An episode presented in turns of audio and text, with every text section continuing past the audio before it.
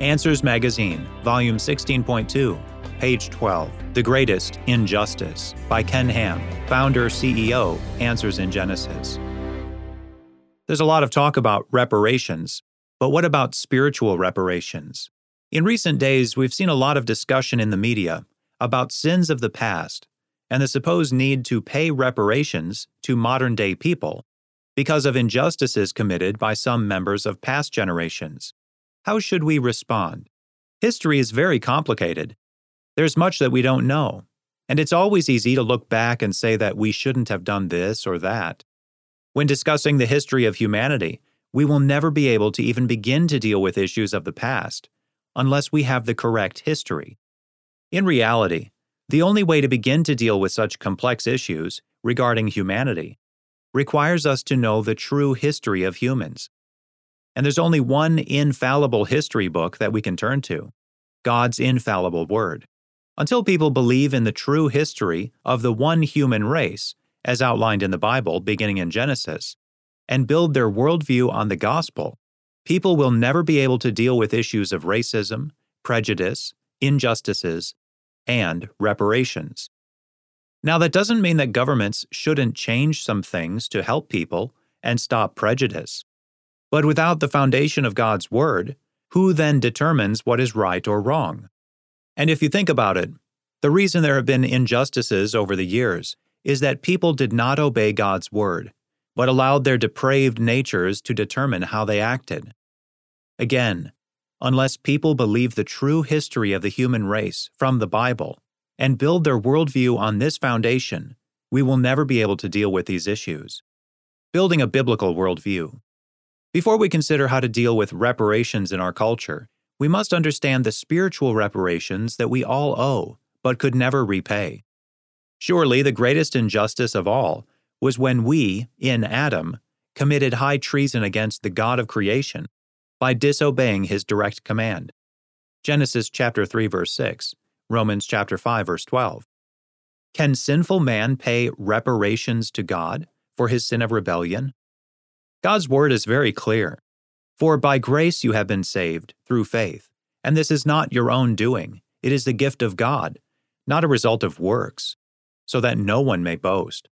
For we are his workmanship, created in Christ Jesus for good works, which God prepared beforehand, that we should walk in them. Ephesians chapter 2, verses 8 through 10. Fallible, sinful humans can't pay reparations to God for our sin. But God paid those reparations for us. Salvation is a gift for those who receive it. Praise God for what He did for us.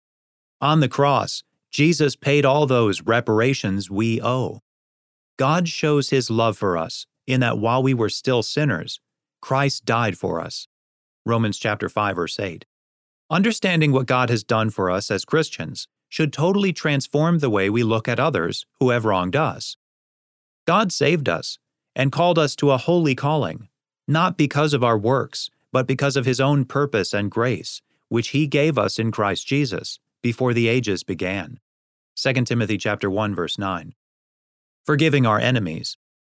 After we understand that the answer to spiritual reparations is to receive God's free gift of salvation, we can build a worldview about the reparations in our culture. Jesus instructed his disciples how to treat people when they wrong us and are considered enemies. I say to you, love your enemies and pray for those who persecute you. Matthew chapter 5 verse 44.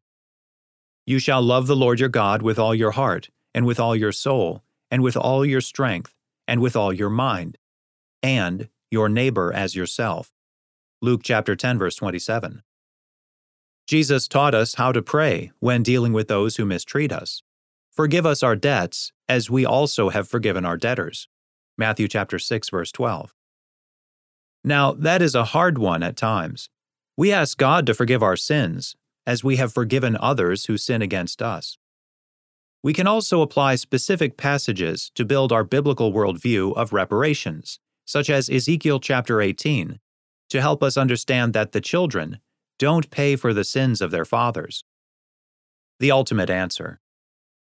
What should our answer be to those claiming injustices and calling for reparations? The ultimate answer is the cross. Until they understand that answer and receive God's free gift of salvation and build their worldview on what God teaches, they will never be able to ultimately deal with such issues. We all need to be reminded that each of us has committed the greatest injustice of all because we sinned in Adam.